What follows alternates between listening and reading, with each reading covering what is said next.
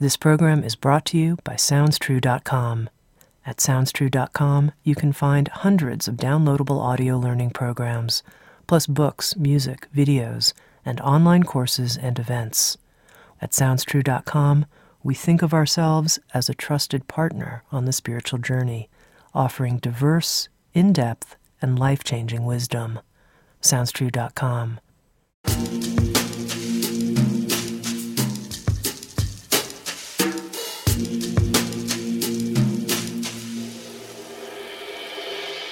You're listening to Insights at the Edge. Today, my guest is Dr. Samantha Brody, known as Dr. Samantha. She's a licensed naturopathic physician and acupuncturist and founder of Evergreen Natural Health Center in Portland, Oregon. As a primary care provider with extensive training and experience in both complementary and Western medicine, Dr. Samantha has worked with over 30,000 patients for over 20 years. Her mission to empower patients to address the stress in their lives and to help them make changes that are in alignment with their health goals and their deepest values. She holds a doctoral degree in naturopathic medicine and a master's degree in Oriental medicine from the National University of Natural Medicine. In this conversation, Dr. Samantha and I looked at how we can start the new year, looking at our deepest intentions and how all of our activities can align with that so we don't fall into feeling overwhelmed without a sense of an inner taproot and direction. Here's my conversation to start off 2019 with Dr. Samantha.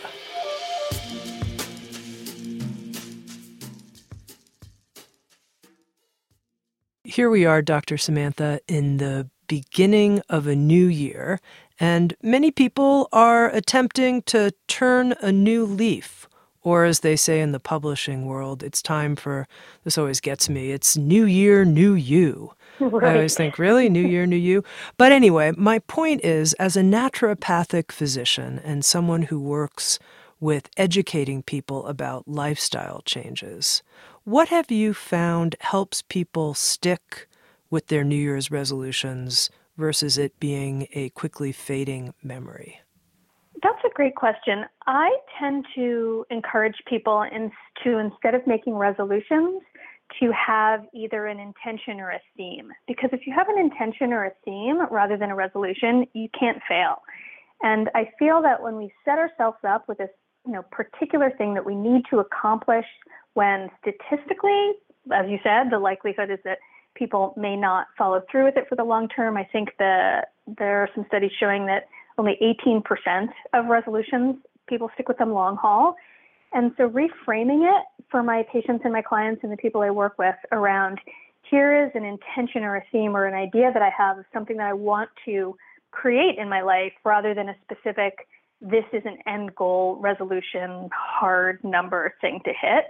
Although of course there's some benefit to doing that i think if we're able to be i guess more gentle with ourselves and have it be something that we're working toward instead of a thing that we can fail or succeed at that people tend to do better and feel better about themselves in the end.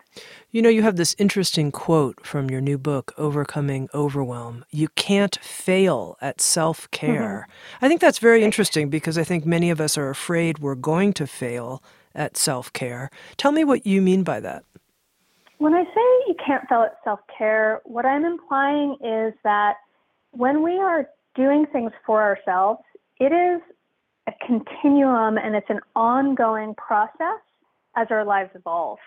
That if we have an intention to do something and we are not, say, able or willing, or in the end, something's keeping us from doing those things that we are choosing to do because it aligns with where we want to head or what we want to do for ourselves, that the process of trying and finding that it's not working for whatever reason is a learning experience that helps us drive our choices for the future rather than on you know similar to the resolution idea that you can't really fail at it if the idea is that it's an ongoing process rather than a specific one time event. You're not failing at self care if you don't get to the gym on Wednesday or if you don't get to the gym for a month. You are learning something about making a choice that for some reason you're not able to follow through with. And then when we can take that as a, oh, I guess the word is take that as an impetus to look at where are we, where do we need to do work to be able to line up our choices with our values in a more authentic, ongoing way. Okay, uh, so I'm just going to get really specific and, you know, I'm going to name the classic New Year's resolution after the holidays where many of us have eaten more sugar and fat than we ever dreamed possible. it's an intention or a theme to say, I'd basically like to lose some weight this year. How is that really different right. than saying, I'm going to lose X number of pounds or some other goal? So, what I would encourage people to do in that context is instead of saying, I want to lose X number of pounds, to say, my theme for the year is honoring my body and making choices that line up with what my values are right now or my in theme for this year is uh, movement, and then looking toward figuring out how you can make those things happen, which over the long haul could theoretically lead to weight loss if that is you know something that is important to the person for whatever reason that is whether it's a choice or whether it's a health issue that they need to address.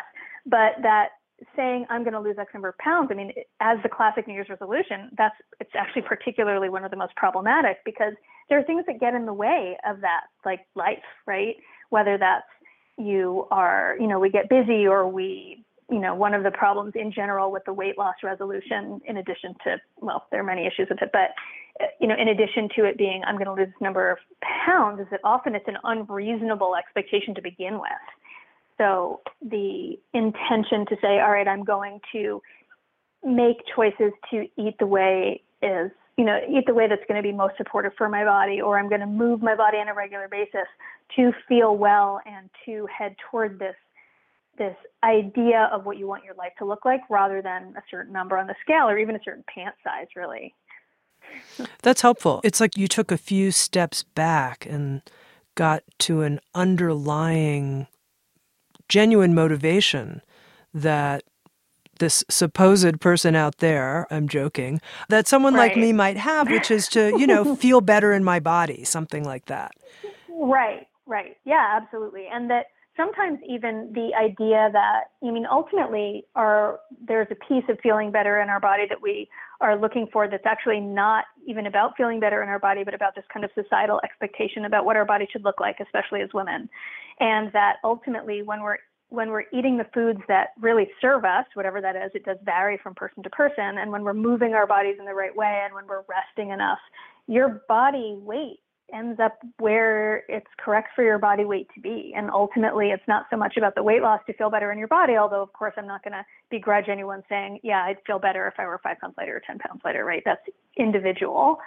But that often it's really about so much more. You know, if really what we're looking to do is feel good in our bodies, that what we do to ourselves around weight loss and diet isn't necessarily even what we're shooting for ultimately, but because of the cultural dictums that we live under, we are kind of driven in that direction. Mm-hmm.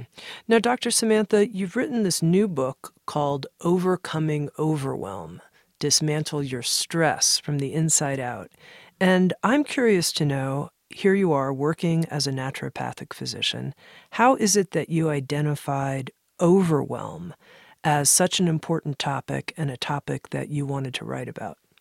That's a great question. Know, when I started doing this work, uh, you know, the the the the, the book is a step-by-step process to kind of identify what's most important and then what things you're going to address as an, you know, what you need to address to get to where you want to be. And when I started this process, it was actually geared towards stress instead of overwhelm. And at some point, I realized that it wasn't so much about the feeling of stress, which I think we can all identify with, but the overall accumulation of things that lead to us not feeling our best, whether that's mentally, emotionally, physically, spiritually, you know, whatever those things are.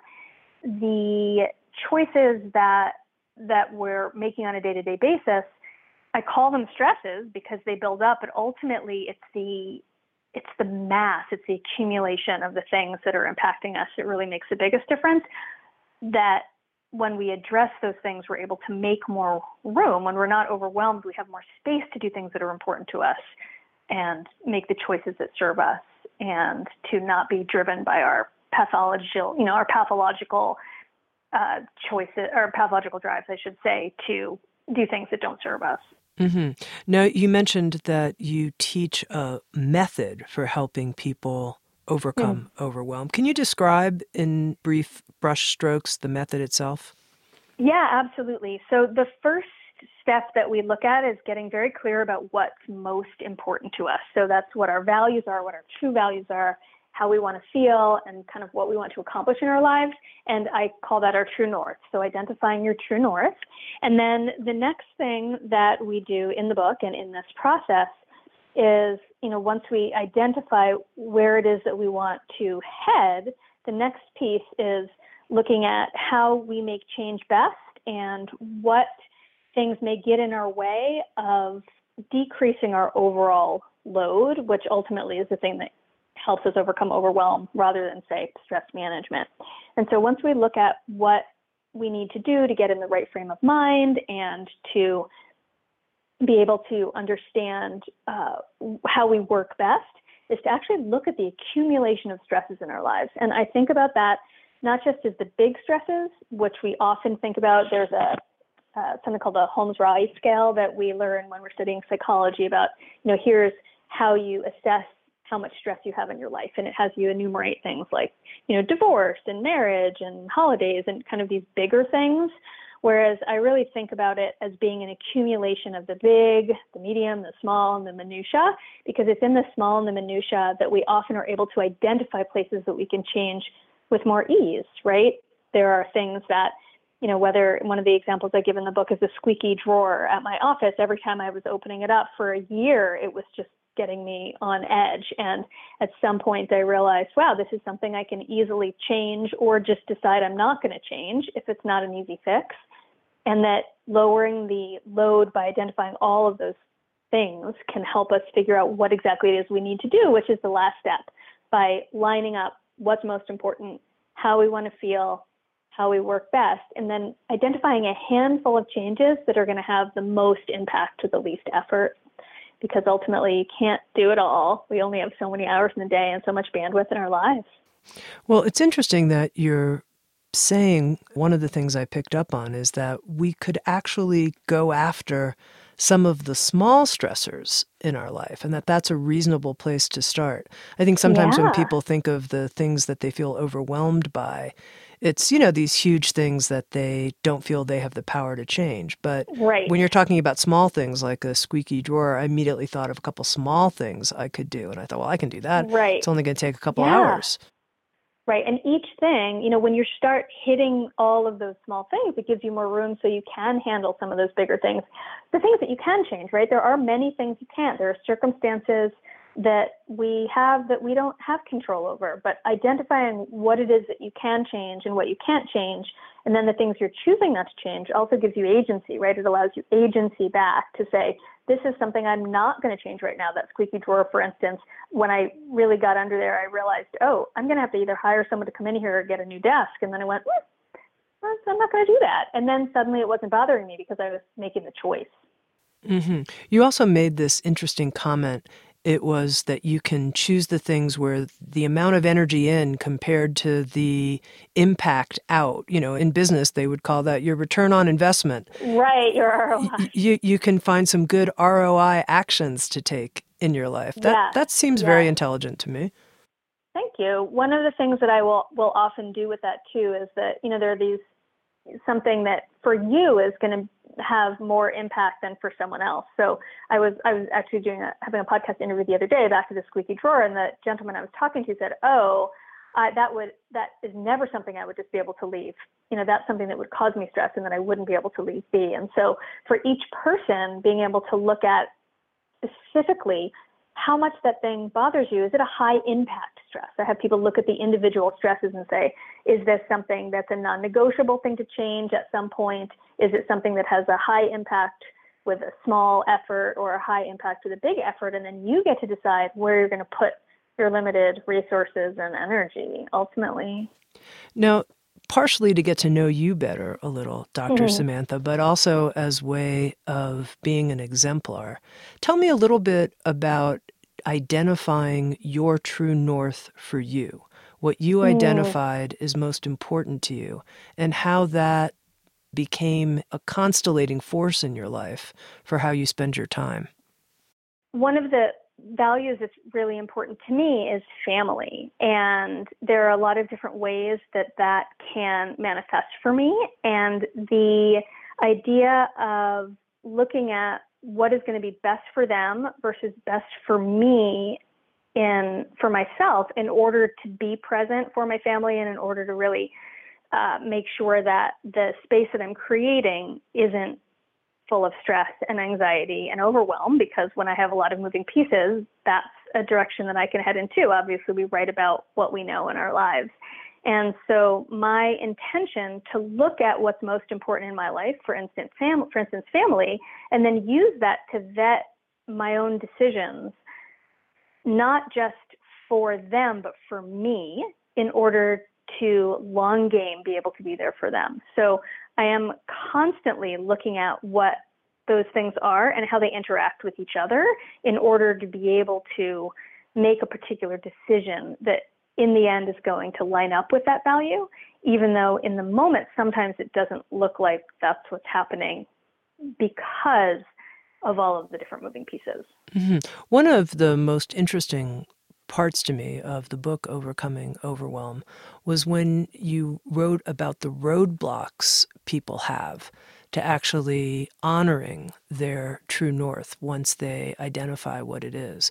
And one of them that I think relates to what we're talking about here is this idea of being a people pleaser. Mm. And that if we're too much focused on pleasing people around us, that that can come into conflict with honoring our sense of what our true north is. How do you help people pleasers? so I, there are many different ways of, you know, so I guess there are two pieces there. There are some people who actually their value is to do things for other people more than it is to do for themselves. And if that's legitimately what their value is, that's one thing. That's very different than saying, uh, I'm going to please everyone around me because I don't want to disappoint people or because I don't want to upset people or because I don't want to rock the boat. So I think, again, it's one of those issues of getting under it. So looking at, well, why are you people pleasing? What what is it that you're afraid of if you don't do the thing that people expect of you? And I think that we often don't take the time to really look at what we're choosing to do from a perspective of what's really most important to us. We kind of go by this knee jerk, I'm going to do this because it's expected, or because I've always done it, or because I don't want to disappoint anyone, whatever the reason is. So to actually look at where you're saying yes and when that is and isn't appropriate, and are you actually making those choices because it lines up with what's most important to you? And one of my best tricks for that is to actually, instead of saying yes when people ask you to do something, to say, I'm going to need to check my calendar and think about that for a minute, I'll get back to you. And it allows a few, a little bit of space to be able to say, oh, actually, I looked and I'm not able to do that right now, or to be able to take the time to look at your values and how you want to feel and say, does this actually line up?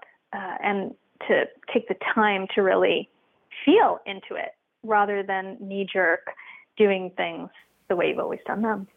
Now, another roadblock that you identify to living according to what our genuine true north is, is something that you call self sacrifice.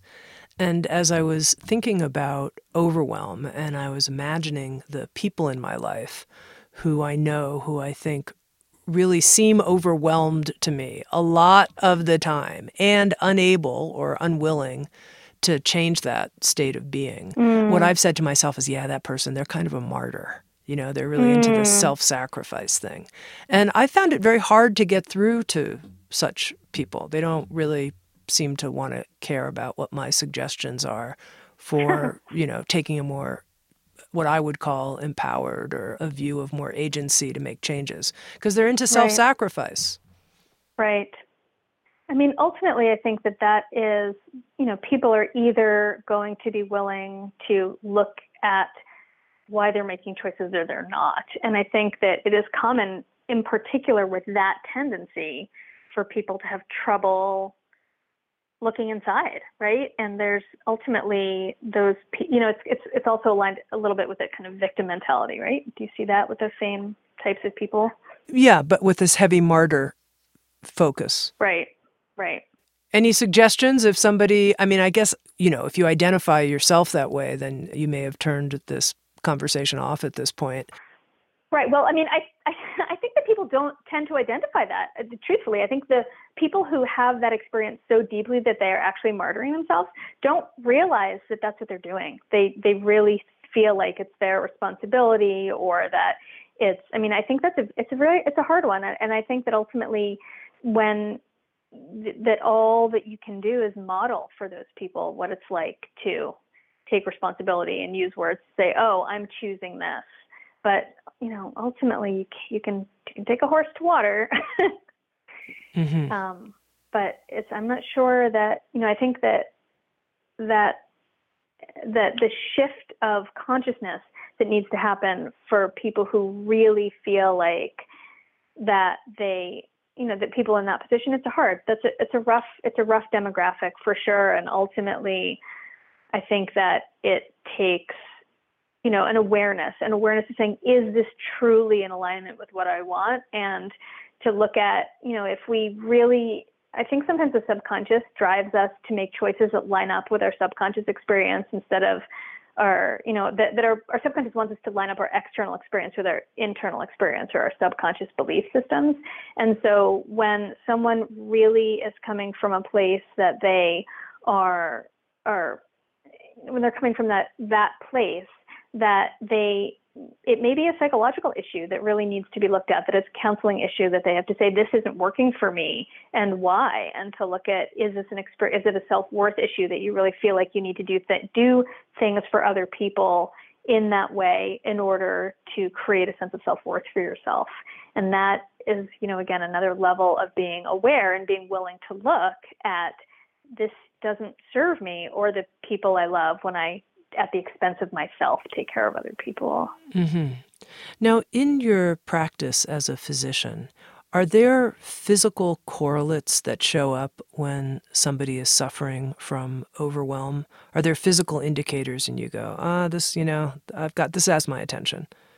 Right. I think so. In my in my practice, and one of the reasons I wrote this book to begin with is because it actually is the case. I would say for every patient and client that I work with, because our physical health has an you know it's inextricably wound with our psychological health and our state of mind and our day-to-day choices. And my experience in my practice is that when people have a health condition i mean there's there's an you know there's occasionally something where you know you're born missing a you know with a hole in your heart right? Obviously you know a, or a valve issue or some kind of some kind of issue like that that's just a straight up physiological issue. But most case in most cases what we have is a disposition for certain health issues. So one person might have a disposition for say anxiety or depression or psychological issues. Other people may have a disposition for headaches or digestive issues or inflammation. And when our systems are overwhelmed it can manifest in that physical health condition. And so it doesn't necessarily mean, you know, of course, there's always going to be a case where you cut out pickles and your, you know, red bumps on your nose go away or whatever, you know, whatever thing it is that you're having a direct correlation. But most often, what I see with my patients and clients is that there's this overwhelming uh, you know, the way that I talk about stress, the stresses leading to overwhelm is like a bucket. It fills up the bucket until it overflows, and then whatever your weak spot is, is how it's going to manifest. And so it's this accumulation of stresses, and when we're able to get that down, symptoms get better, even if it's not a specific thing that's related to that symptom. So the answer is really all health conditions, or almost all health conditions, will have at least some part of it being driven by this state of overwhelm on our system, if not on our day to day, hour to hour. Was there a period in your life, Dr. Samantha, that you would identify as, oh, that's a period where I was really overwhelmed? And these are the changes that I had to make for that to be different in my life? There are there have been many of those over my lifetime and I think that it if you're when people pay attention that that you know anytime something comes up health wise or emotionally uh, when I was working on the book proposal for overcoming overwhelm I was about to get it wrapped up and get it to my agent and my dad had a massive stroke and ended up passing away dying about a week later. And I ended up needing to put a pause on the book for about four months, I think. And it was very, you know, that was one thing after many, many other things kind of piling up. It was a rough, it was a rough season of my life, and it it made me, you know, and it was a circumstance that was really outside of my control, obviously, but it was very clear the way my body responded and I responded emotionally to that, that I needed to make some changes in the way I was approaching how I was working on my writing and basically my second job, right? Because I have a full time job as well with my practice. So it happened, you know, recently in that case. But there are really, I mean, I, there's so many times when that's happened. It happened when I was in medical school and I got mono, and you know, I couldn't get out of bed for months.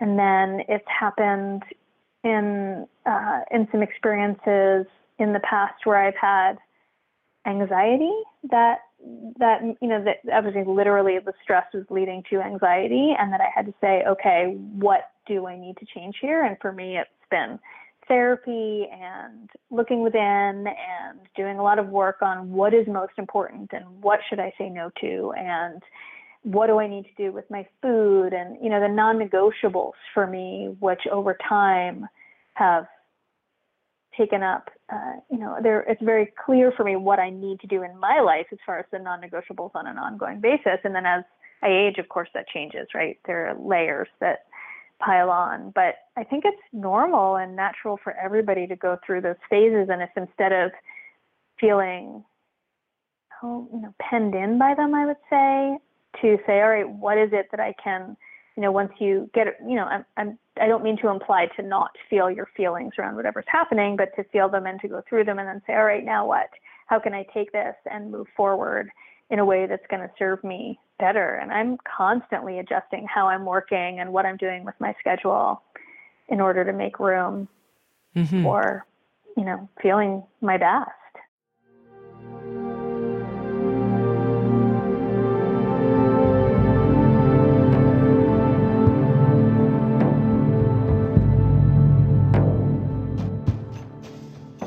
You're listening to Insights at the Edge, produced by Sounds True. We welcome you to learn more about our collection of more than a thousand learning programs and receive three free gifts just for visiting us. Go to soundstrue.com backslash free. That's soundstrue.com backslash free. And now, back to Insights at the Edge.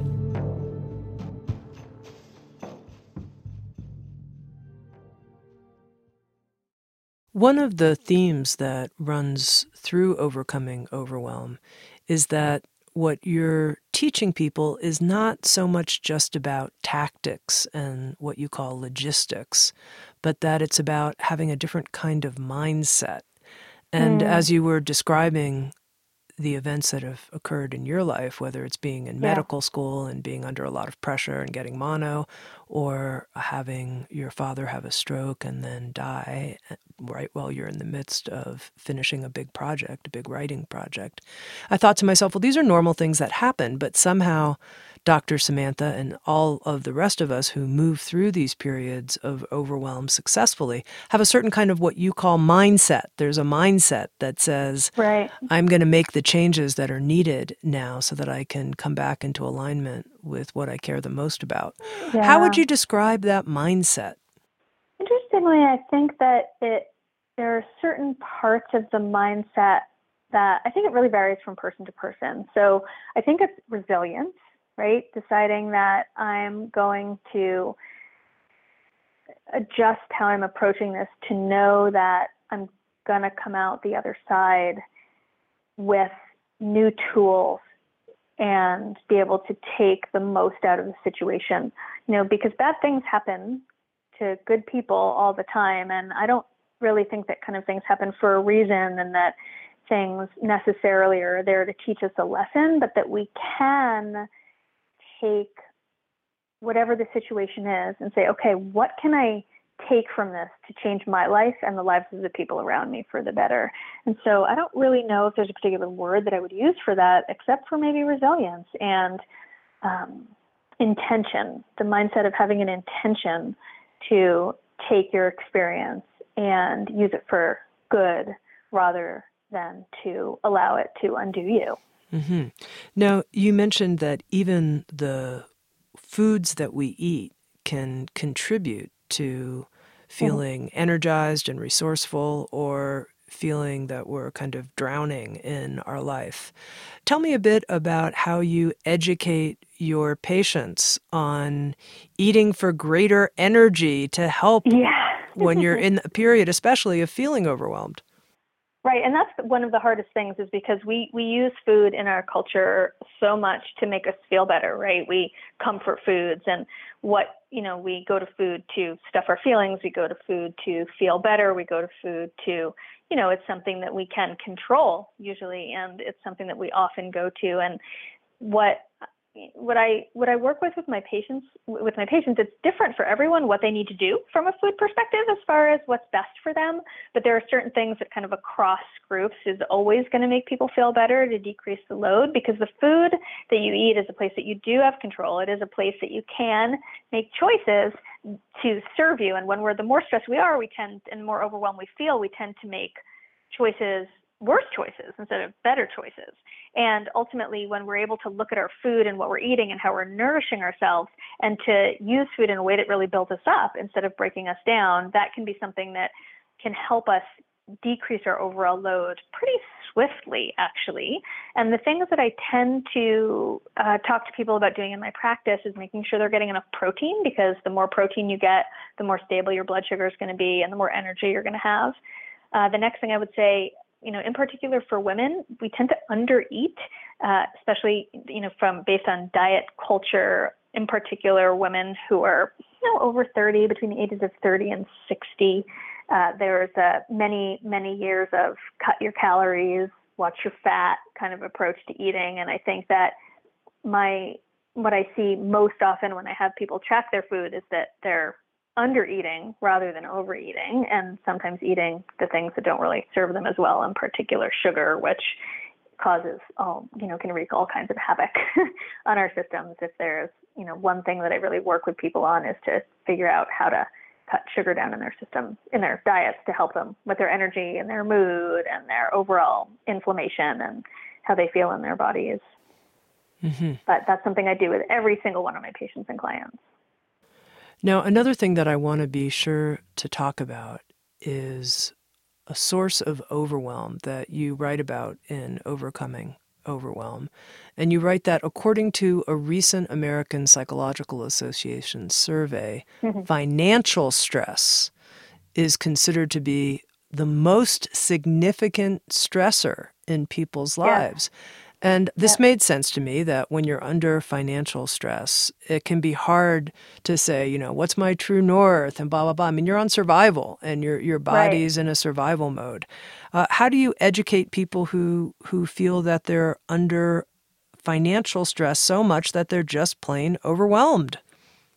Yeah, and that's you know there's there are layers of why that's very complicated as well. You know, there is I think many people feel financial stress, whether or not they're in a position of, say, you know, just straight up survival and getting food on the table. And those are very different kinds of levels of stress. So what I what I say to people is that there is always something that you have control of. And even though many times we don't have control over our circumstance, what because we have been born into you know certain you know less into a culture where we don't have access to education or we have don't have access to healthy food where we live, or we need to work three jobs because we're single moms, or you know whatever that thing is. I think that there are always places where we can make choices, even when there are things we don't have a lot of control over, and ultimately trying to pull things.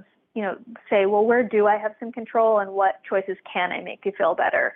So there, there are there are definitely things about being in survival mode that will necessarily put you into a state of chronic stress.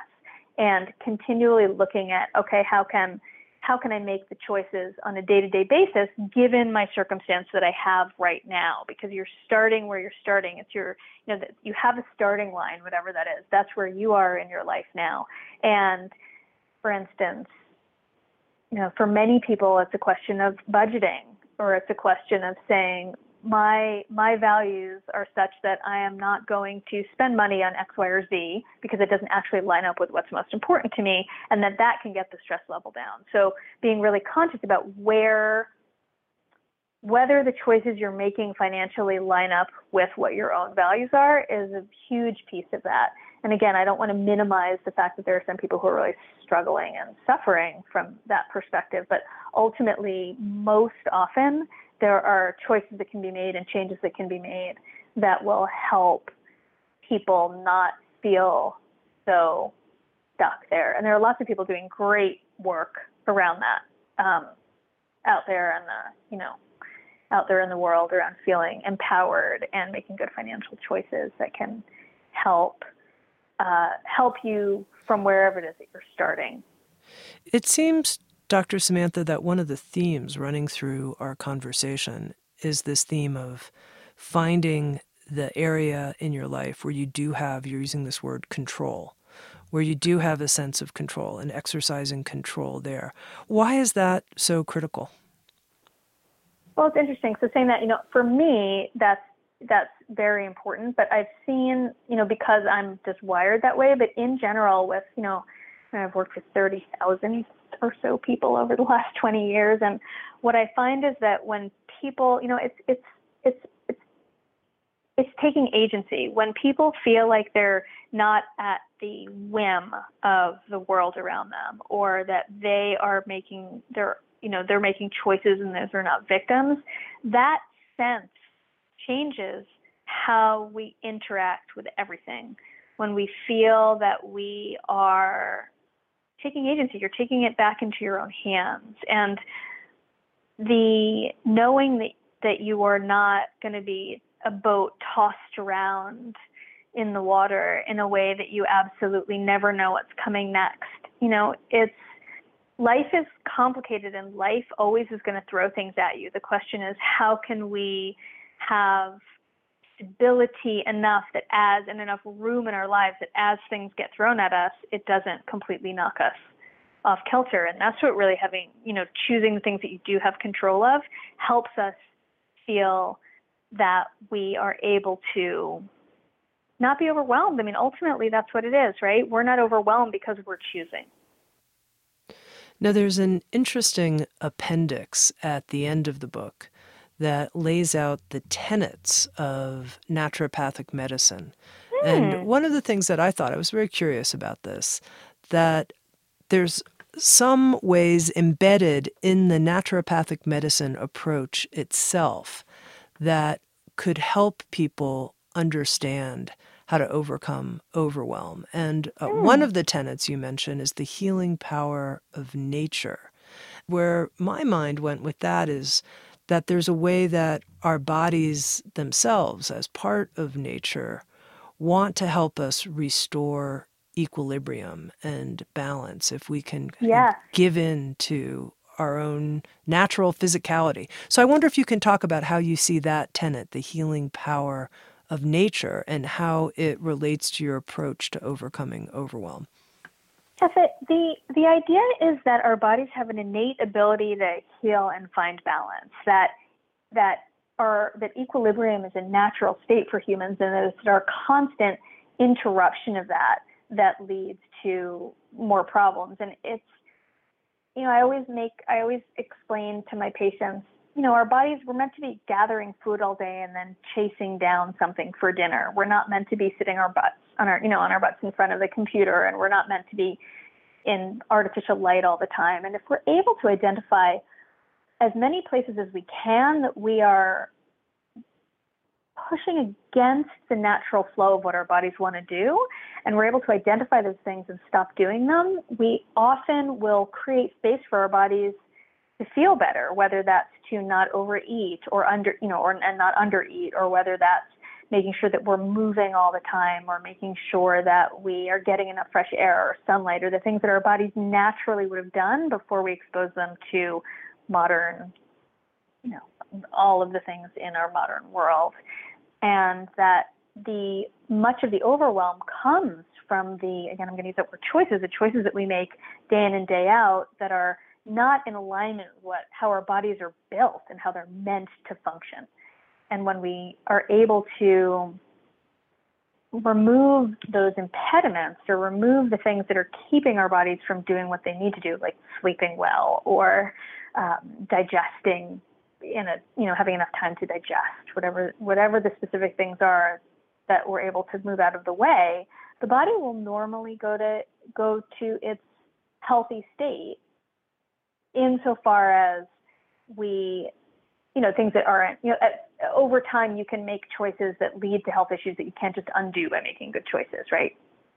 But i'm now thinking back to the comment you made you know we were talking a little bit earlier in our conversation about new year's resolutions and weight and i said well you know if you're eating the way you need to be eating and you're moving your body the way it needs to move your body will go to where it needs to be based on whatever it is that your body needs at this time based on your history and where you've been and all of that. So it's the process of saying, all right, what do I need to do to allow my body to be as whole and healthy as it can?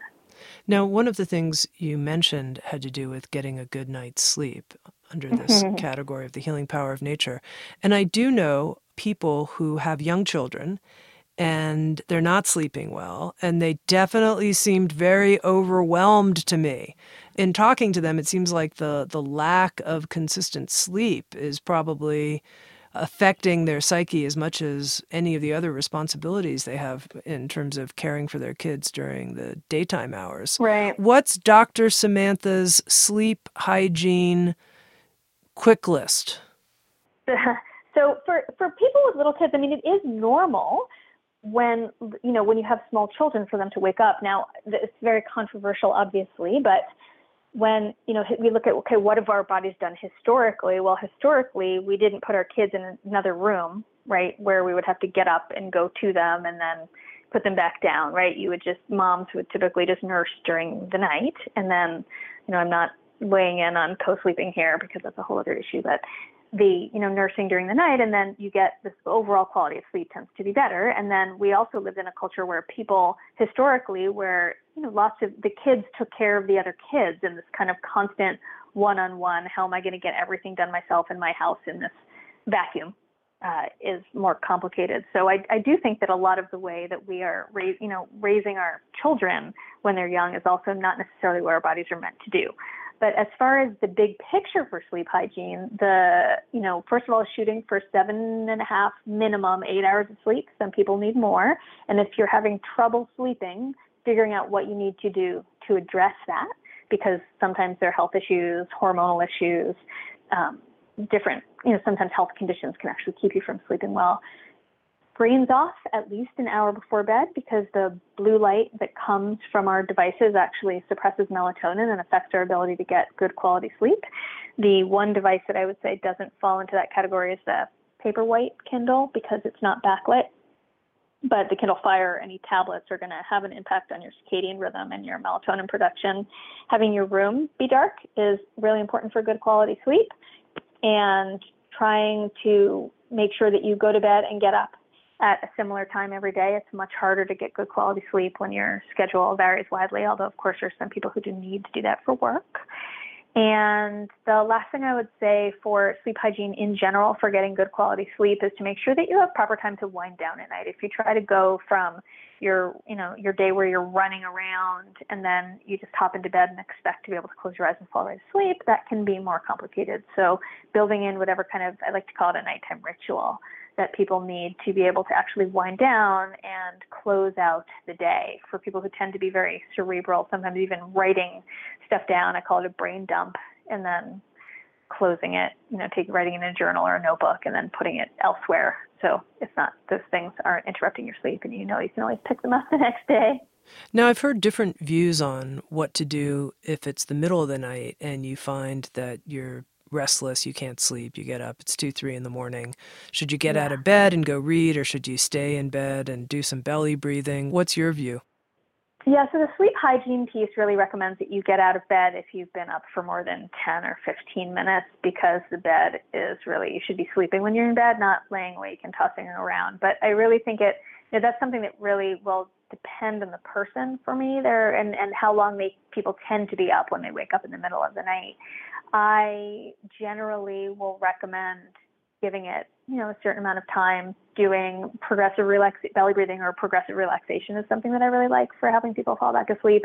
And then if they can't fall back asleep, to get up, get out of bed, and either stretch or take a warm bath or even read with very low light until they're tired and then hop back into bed. And if it's something that's ongoing that they're having trouble sleeping and waking up in the middle of the night, then I really want to figure out what exactly is happening that's causing that. Often for women, as we hit perimenopause and menopause, uh, women often wake up in the middle of the night and have trouble sleeping, and that's a hormonal issue. And for some people, it's anxiety that's keeping them up. For other people, it's actually a health condition where they're getting uh, their airway is blocked at night and they're not getting they're not able to get into a deep sleep because they're not getting enough air.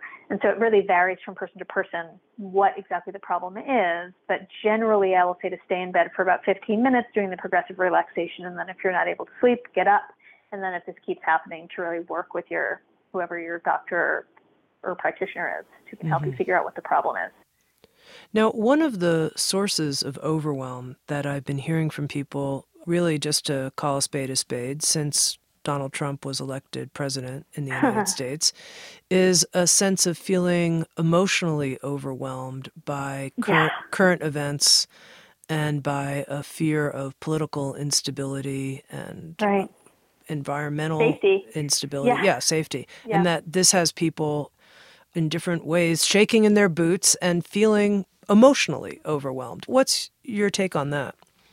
Yeah, you know, I if that's very it's it's incredibly important. I mean, I've seen in the last two years the the number of people who I've seen experiencing trauma, basically from what's going on in the administration and being triggered um, from their own historical trauma based on what's happening politically, is significant. And there are, you know, I, I think that for some people it's a question of limiting the amount of time they are exposed to, you know, making sure that they're taking time for downtime to recover.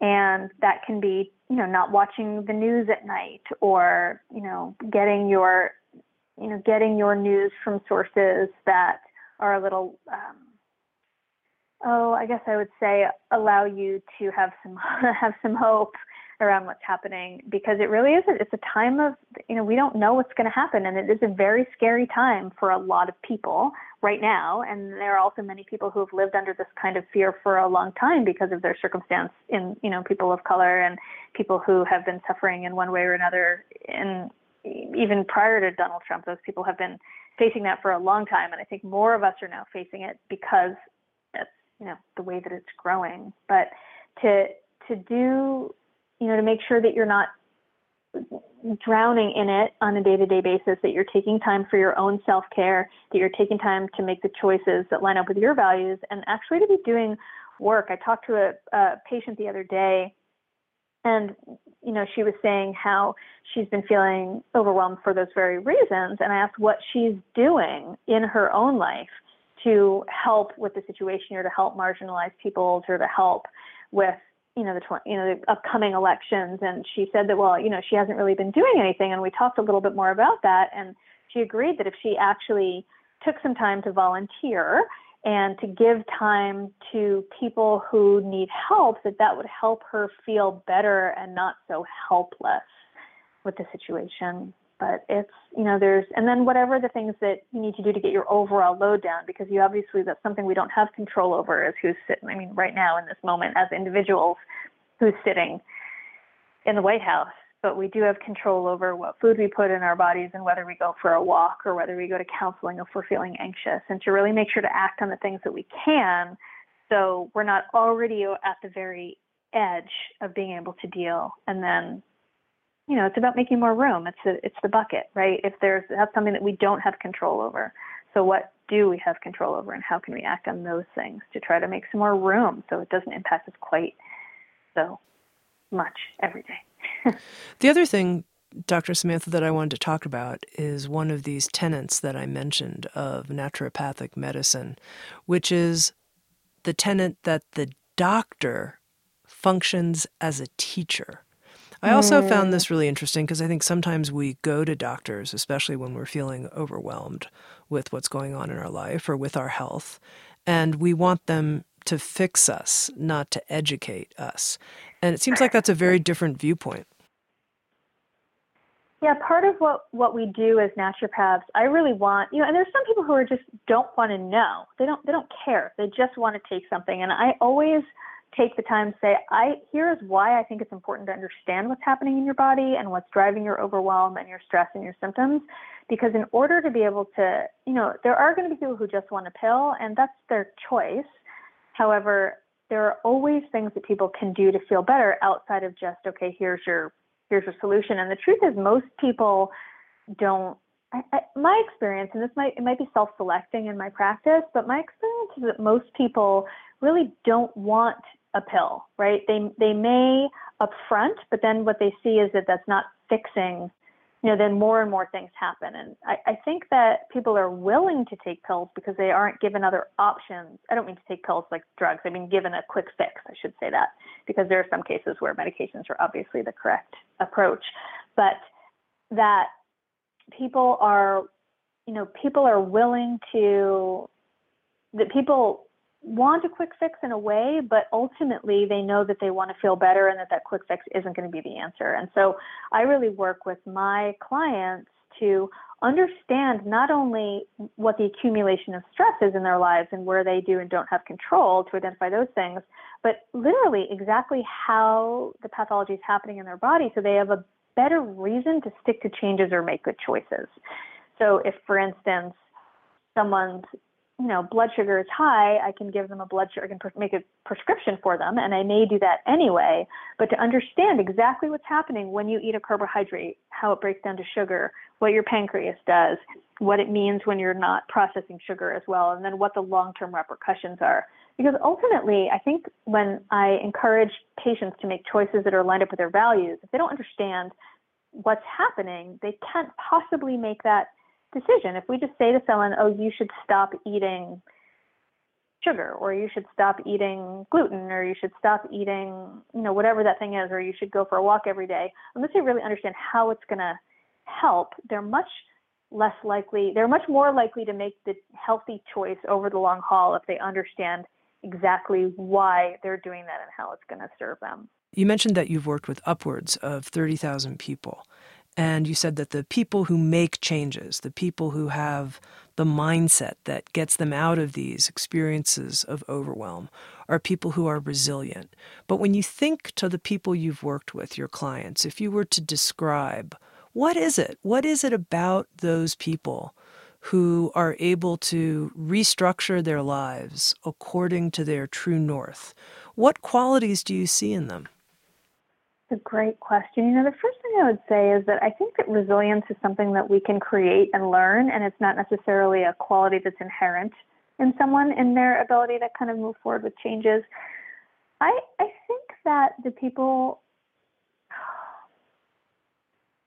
I think it's the people who are ultimately willing to take responsibility for their choices. And sometimes it takes time to be able to get someone to a place where they're doing that.